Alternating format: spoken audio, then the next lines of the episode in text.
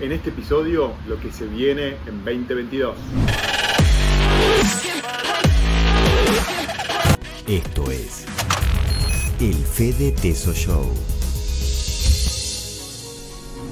Hola amigos, soy Fede Tesor, este es el episodio número 178 del Fede Tesor Show. Vamos a hablar de los aspectos más importantes a tener en el mundo de las inversiones y la economía en este nuevo año 2022. Antes de empezar, feliz año nuevo para todos, les deseo lo mejor para este año que comienza. Muchas gracias por estar conmigo durante el último año y vamos a redoblar la apuesta este año. Estoy de vacaciones en Punta del Este, todo enero, así que voy a tratar de grabar algunos videitos en el tiempo libre pero seguramente en febrero volvamos a la oficina con más eh, ímpetu y más videos. Pero bueno, no quería dejar de grabar un video primero para saludarlos por el año nuevo y segundo para darles un panorama de lo que creo que tenemos que mirar en este año 2022 que luce bastante desafiante. Vamos a empezar por Argentina. Argentina, como siempre le vengo diciendo, está todo atado con alambre.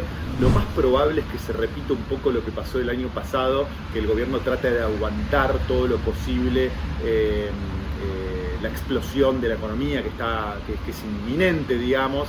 Eh, entonces, lo más probable es un escenario de inflación del 60%, por poner un número, entre un 50 y un 70%, y un, dólar que se mueva en consonancia. Ahora, hay grandes riesgos que el gobierno no pueda aguantar ese escenario y no pueda prevenir una explosión. ¿Cuáles son esos riesgos? El principal es el político, ¿no? que haya una pelea entre Cristina y Alberto y eso desemboque en un despelote muy muy grande entre la propia coalición gobernante. Después hay otros riesgos, que es que no haya un acuerdo con el FMI en, marzo, y eso implique que el gobierno no pueda controlar las variables porque recordemos que casi no hay reservas en el Banco Central de la República Argentina y eso pueda disparar una devaluación mucho más fuerte de la economía argentina y si hay una devaluación mucho más fuerte de la economía argentina puede llegar a haber una inflación mucho más alta del 70% anual. Entonces, eh, esos son los riesgos, más que nada riesgos políticos y riesgos económicos que vienen por el lado del de, eh, no acuerdo con el FMI y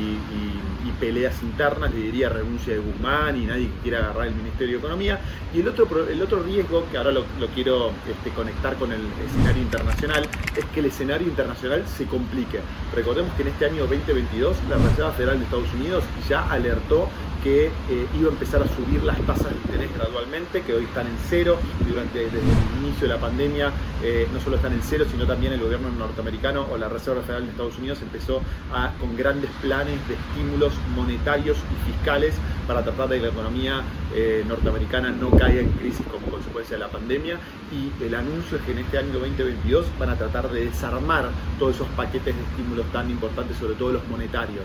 Eso va a implicar que va a haber menos compras de bonos y menos compras de activos financieros que el Estado norteamericano estuvo haciendo durante los últimos dos años y aparte gradualmente va a ir subiendo la tasa de interés. Entonces el gran riesgo es que eso tenga un impacto muy malo sobre la economía norteamericana, pero también sobre los activos financieros e inmobiliarios mundiales. Recordemos que estamos en un mundo donde hay mega emisión de dólares, mega emisión de dólares, hay mega emisión monetaria y gracias a eso los activos financieros estuvieron subiendo de una forma impresionante durante los últimos dos años. Financieros, las criptomonedas, el mercado de real estate en Estados Unidos está muy, muy, eh, muy, ardiente, está creciendo como nunca antes. Entonces el gran riesgo es que esta burbuja la puedan desarmar de una forma por, decir, por usar una palabra, amable, sin que implique esto un estallido en la economía y en los activos este, financieros. Pero si Argentina está atado con alambre, el mundo también está atado con alambre. No al nivel de Argentina, por supuesto,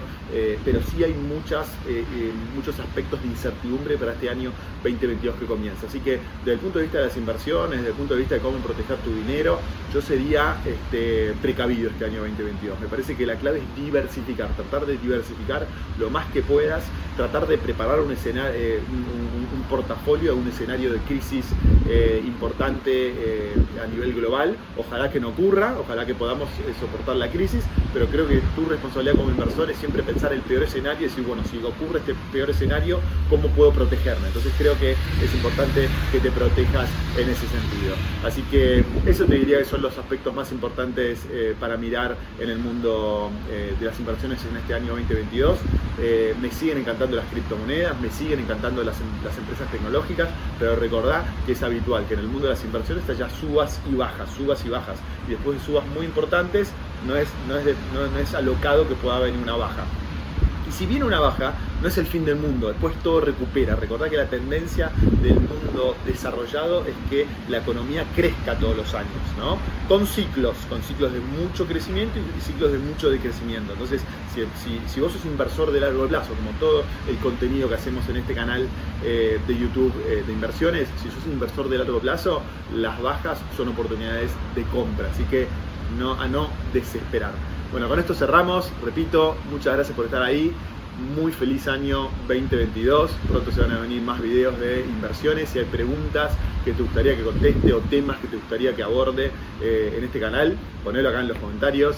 Si no te suscribiste al canal, suscríbete, eh, ponle me gusta, compartilo y nos vemos muy pronto. Chau, abrazo. Chau.